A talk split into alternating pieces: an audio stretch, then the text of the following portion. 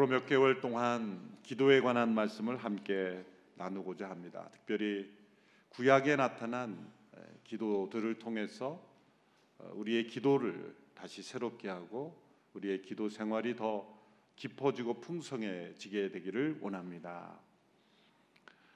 많은 성도들 또한 목회자들에게도 마찬가지지만 어, 신앙생활에 있어서 가장 부족함을 느끼는 것은 무엇이냐라고 질문하면 거의 빠짐없이 기도가 부족합니다라고 대답을 합니다. 저 또한 마찬가지입니다. 늘 기도를 더 해야 하는데라는 생각에 머무를 뿐 어, 진정 깊은 기도, 더 많은 기도 가운데 나가지 못하는 것이 우리의 모습입니다.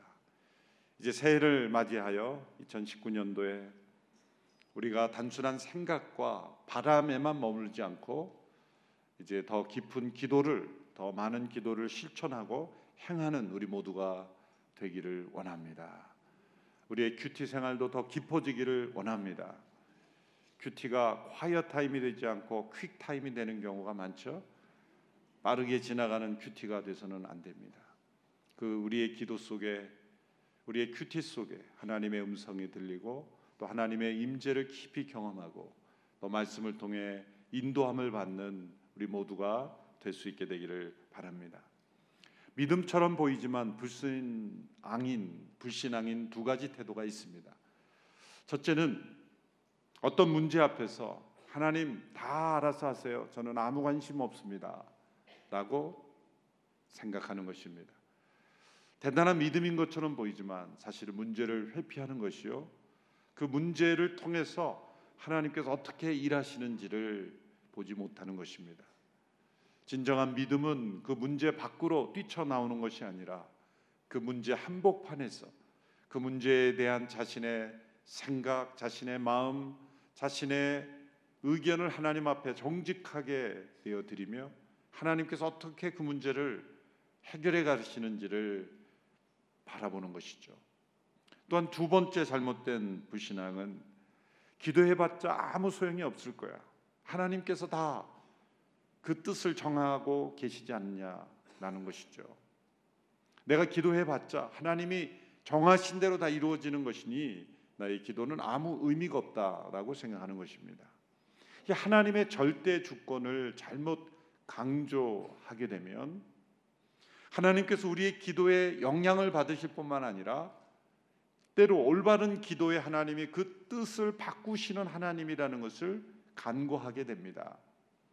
때로 어떤 사람들은 기도는 하나님을 바꾸는 것이 아니라 우리 자신을 바꾸는 것이다 라고 말합니다. 이것은 반만 맞는 위험한 말입니다. 기도하면 물론 우리 자신이 변화됩니다. 그러나 우리 자신만을 바꾸는 것이 기도가 아닙니다. 그것은 명상이요 자기 묵상일 뿐입니다. 진정한 기도는 하나님의 뜻도 변화시킵니다. 하나님은 우리의 기도를 통해 변호하시기를 기뻐하시는 분입니다. 때로 우리의 기도를 통해 역사를 움직이시기를 원하십니다. 그래서 우리의 기도를 기다리시고 또 우리의 기도에 영향을 받으시고 또 우리의 기도를 따라 뜻을 바꾸시는 하나님이십니다. 하나님께서 역사를 우리의 기도에 맡겨 두셨다는 것이 얼마나 놀랍습니까? 때로 어떤 사람들은 말합니다. 기도해서 되느냐 행동해야 된다. 그러나 기도 없는 행동이 얼마나 위험합니까? 독일의 나치의 악에 저항했던 디트리히 본회퍼라는 분이 있죠. 행동하는 신앙인으로 유명한 분입니다. 그러나 그분조차도 기도 없는 행동이 얼마나 위험한지를 늘 경고했습니다. 그런 기도야말로 이 세상을 움직이시는 하나님의 파트너십이 되는 것이다. 강조했습니다. 또한 동일하게 나치에 저항했던 이 독일의 양심적인 신학자였던 헬무트 틸리케도 하나님께서 이 지구를 움직이시는 것은 두 팔을 높이 들어 기도하는 그 기도의 손들을 통해 하나님은 이 지구와 역사를 움직여 가신다. 그렇게 설교했던 때가 바로 연합군에 의해서 독일 곳곳에 폭탄이 투하야 되던 바로 그 시대였습니다. 뭔가 우리가 행동하지 않으면 안 되는 그러한 상황 처럼 보이는 그 상황 속에서도 무엇보다도 가장 기도의 손이 중요하다. 기도로 하나님 앞에 역사를 올려드리고 맡겨드리는 것이 중요하다는 것을 또 기도를 통해 하나님께서 역사를 움직이시는 것을 강조했던 것이죠. 천지를 창조하신 하나님, 우주를 다스리시는 하나님, 또 역사를 심판하시는 하나님께서 우리의 기도를 통해 세상을 이끌어 가신다는 것이 얼마나 놀랍습니까? 이것은 기도의 특권입니다. 기도의 특권을 깨닫지 못한 자는 이 신앙의 능력, 신앙의 축복을 경험하지 못합니다. 하나님께서 우리의 기도를 통해 세상을 변화시키기 원하신다는 것은 우리를 친구로 초대하신다는 거죠. 창세기에 보면 하나님께서 아담과 함께 동산을 거니시며 친밀하게 친구처럼 대화하시는 장면이 나옵니다. 타락이란 하나님과의 친구의 관계가 깨어진 것이요. 구원이란 하나님께서 우리를 다시 친구로 회복시켜 주시는 것입니다. 예수 그리스도를 통해 우리를 구속하시고 성령이 우리 안에 거하심으로 다시 하나님과 소통하며 대화하며 하나님과 동행하며 하나님의 친구로서 살아갈 수 있는 것이죠. 누군가 친구가 될 때는 나의 마음을 나누어야 됩니다. 서로의 마음, 서로의 생각을 공유할 때 친구가 되죠.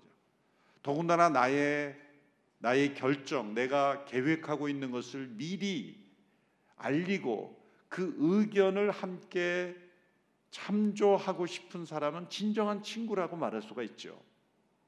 하나님께서 우리의 기도를 듣기 원하시고 어떤 문제, 어떤 사건, 이 역사에 대하여 우리의 의견을 참조하시며 그 의견에 따라 때로 움직이기 원하신다면 우리를 하나님의 친구로 초대하셨다는 것이죠.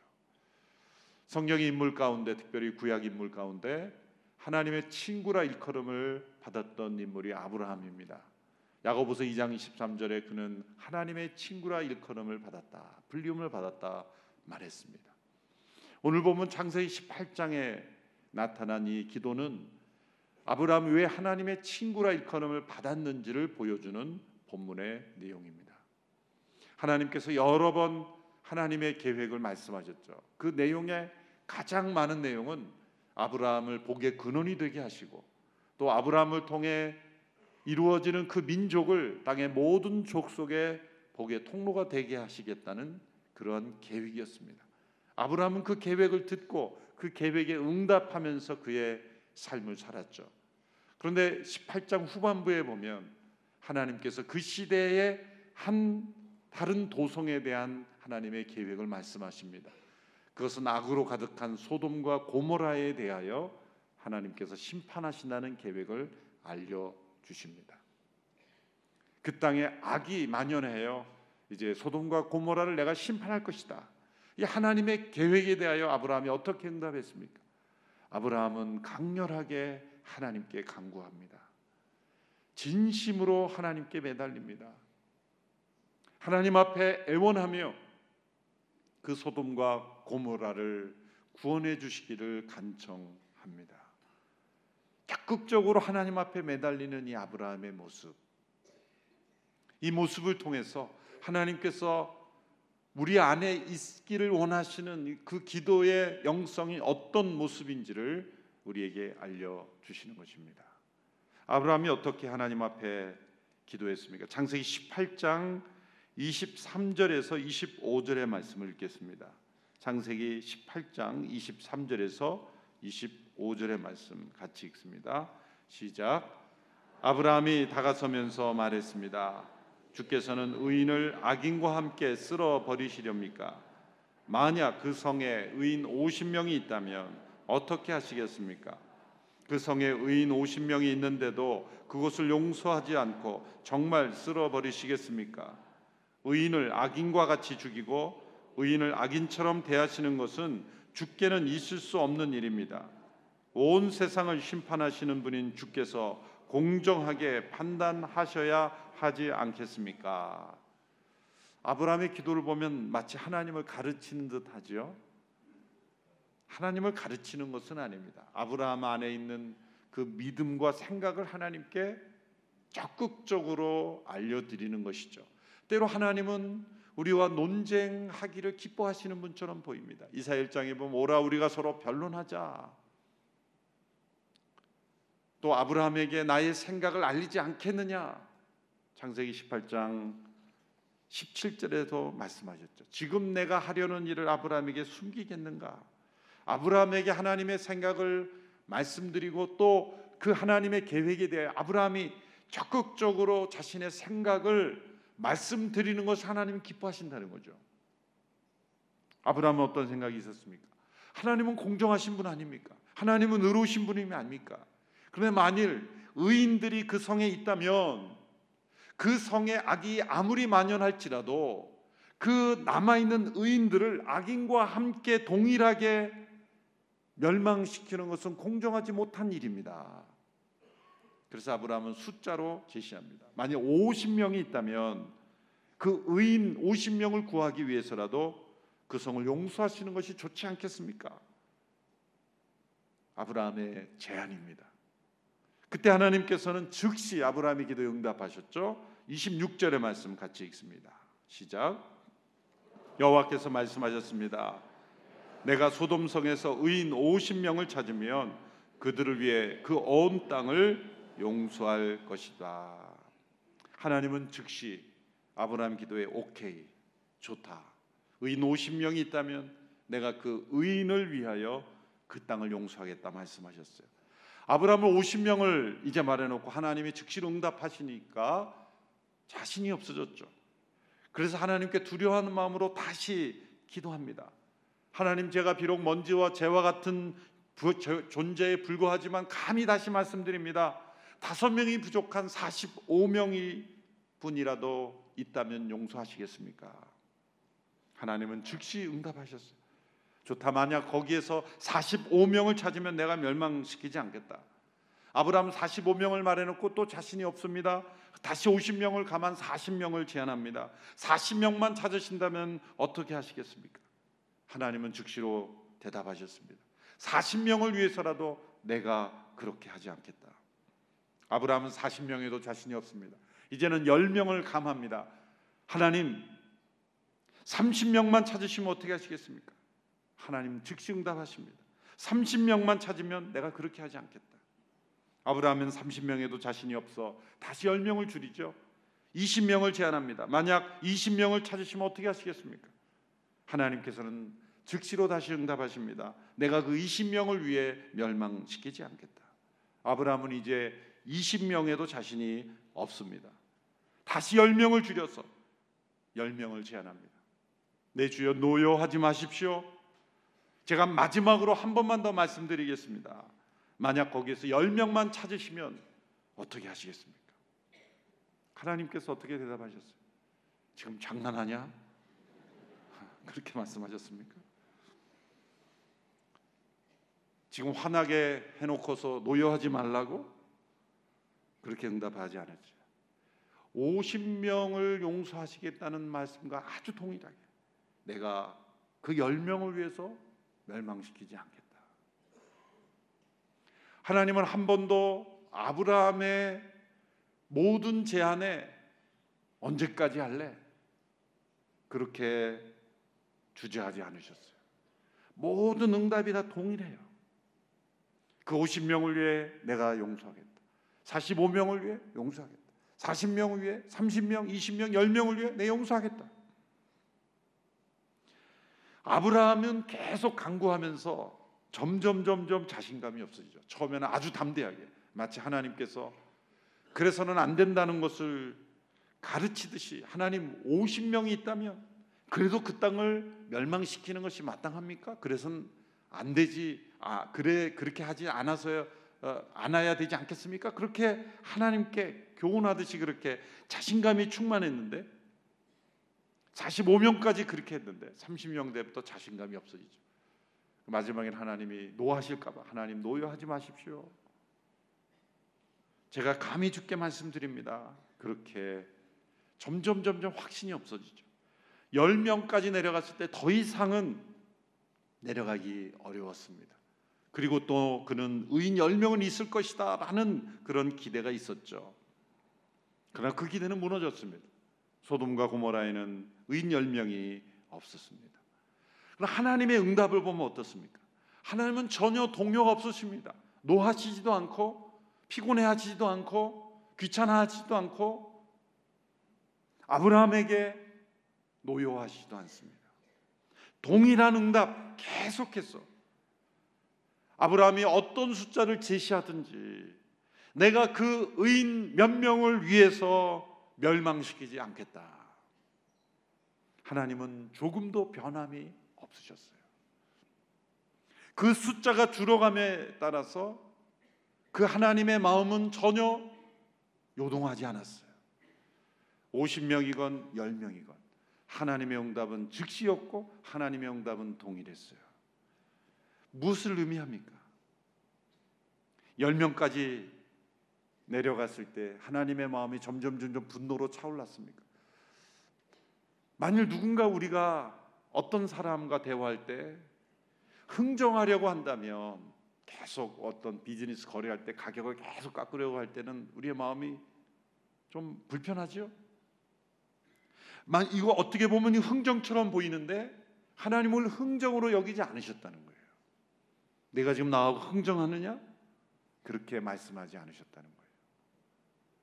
그 아브라함의 마음을 보셨고 태도를 보셨고 그 아브라함의 마음을 기뻐하셨기에 하나님은 동일하게 모든 숫자가 계속 줄어감에도 불구하고 동일하게 응답하셨어요. 내가 그 의인 몇 명을 위해서 멸망시키지 않겠다. 저는 이런 생각을 해봤습니다. 아브라함은 10명에서 그쳤지만 만일 이 장세기 18장 후반부에서 아브라함이 포기하지 않고 계속 이제 10명에서 9명으로 내려갑니다. 9명에서 8명으로 내려갑니다. 7명, 6명, 5명, 4명, 3명, 2명 이렇게 한 명씩 계속 하나님 한 번만 더 말씀드리겠습니다. 만일 그 성에 의인 한 명만 찾은다면 어떻게 하시겠습니까? 라고 질문하였다면 하나님이 어떻게 응답하셨을까? 저는 상상해 봤어요. 야, 열 명이면 됐다. 그 애는 진짜 무리다. 넌 양심도 없냐? 뭐 그렇게 하나님이 불평하시고 투정하셨을까? 지금까지 50명에서 10명까지 계속 줄 때 하나님의 태도는 변함이 없었다고 볼 때 저는 동일하게 아홉 명을 제시해도 내가 그 아홉 명을 인하여 그 땅을 멸망시키지 않겠다. 두 명을 제시해 내 두 명을 인하여도 내가 그 땅을 용서하겠다. 한 명을 제시해도 그 의인 한 명을 위해서 내가 그 땅을 멸망시키지 않겠다라고 말씀하실 것이라고 저는 생각합니다. 저는 그렇게 믿습니다. 그렇게 믿을 수 있는 근거는 무엇일까요? 두 가지 근거가 있다고 생각할 수 있습니다. 첫째, 이 아브라함의 간구 속에는 하나님께서 기뻐하시는 마음이 담겨 있기 때문이에요. 아브라함이 지금 의인의 숫자를 계속 줄여가는 것은 하나님을 놀리고자 하는 것이 아닙니다. 흥정하는 것이 아닙니다. 하나님의 인내하심을 시험하는 것도 아닙니다. 아브라함은 두려움과 겸손 가운데 때로 하나님이 노하실까 염려하는 마음으로 기도하였습니다. 그런데 아브라함의 그 중심 속에는 이 멸망받을 세상을 내버려 두지 않고 구원하시기를 원하셨다는 그 하나님의 마음을 그는 바라본 거예요. 하나님은 멸망을 기뻐하시는 분이 아니라 회복시키시고 용서하시고 구원하기를 더 기뻐하시는 분이기 때문입니다. 또한 멸망받을 세상을 위하여 중보하는 이의 기도를 응답하심으로 그 땅을 구원하시기를 기뻐하시는 분이십니다. 아니 멸망하기로 멸망시키기로 작정했던 멸망하시는 것이 공정한 것이 아니냐? 그것이 바로 우리가 하나님을 반만하는 거예요.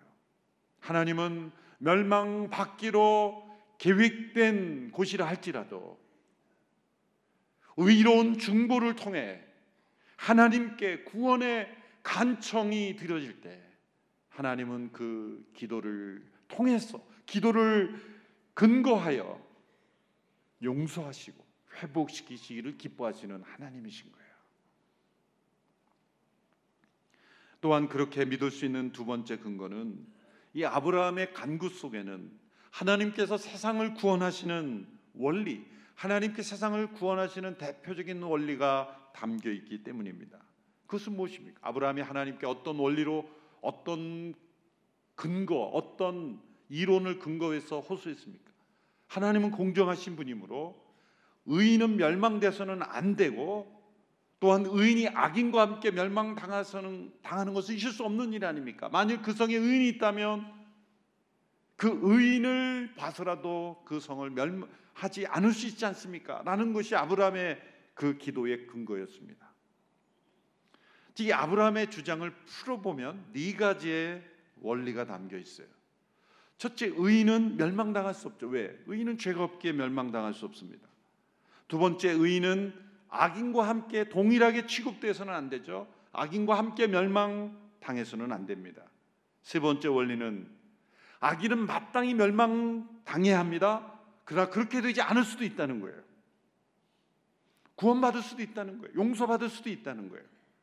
네 번째 원리입니다.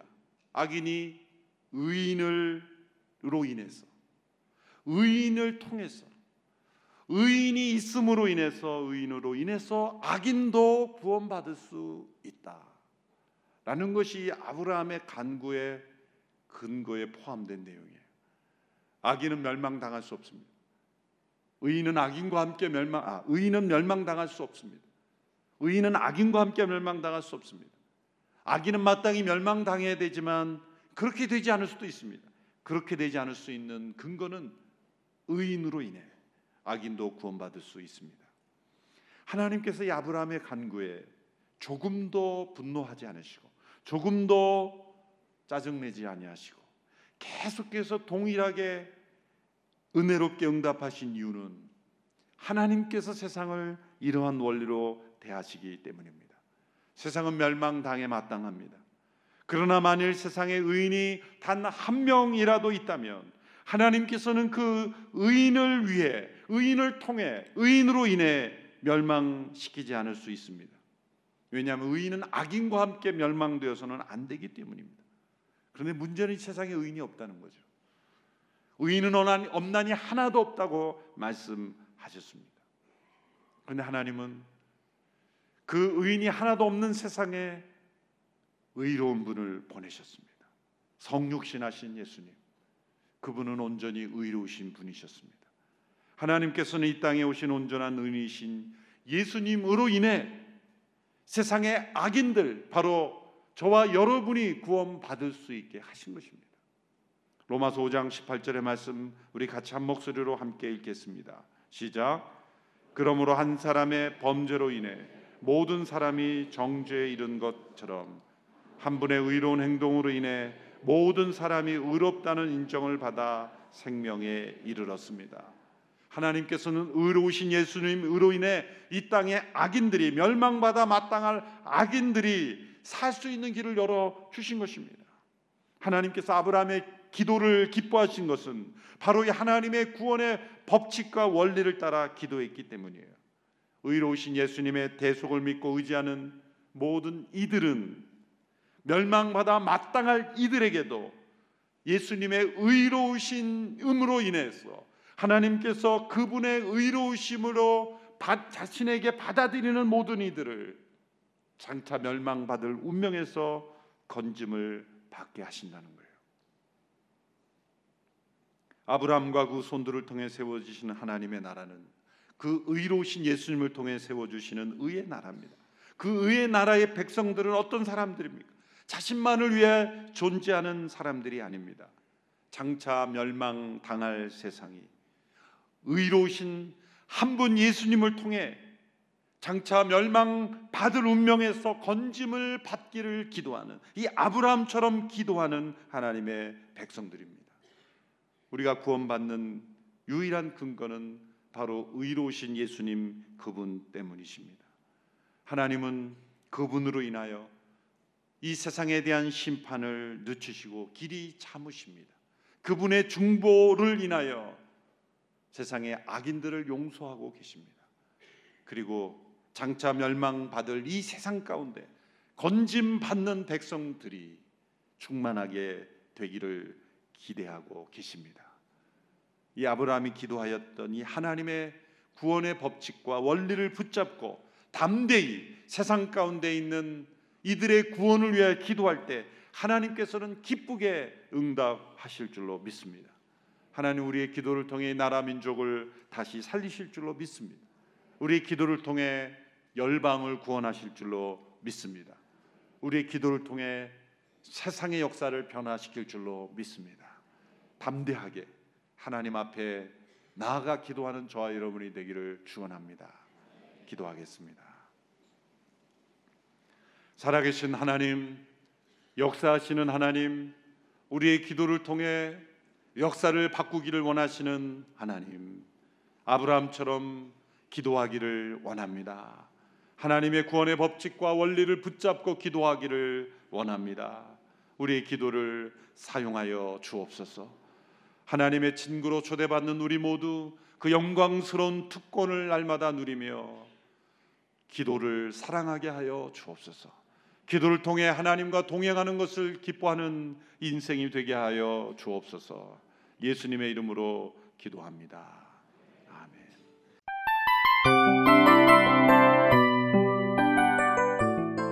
이 프로그램은 청취자 여러분의 소중한 후원으로 제작됩니다.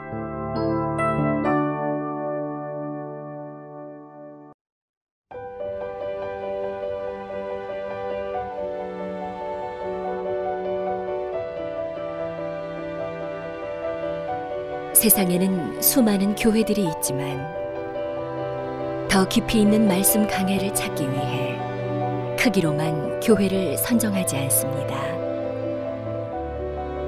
보다 좋은 영적 콘텐츠를 더 많이 나누기 위해 방송비를 받지 않습니다. 1년 365일 복음만 전하고 싶어서 우리는 광고를 하지 않습니다. 온누리의 복음을 땅끝까지 CGN TV와 함께 땅끝 선교사가 되주세요.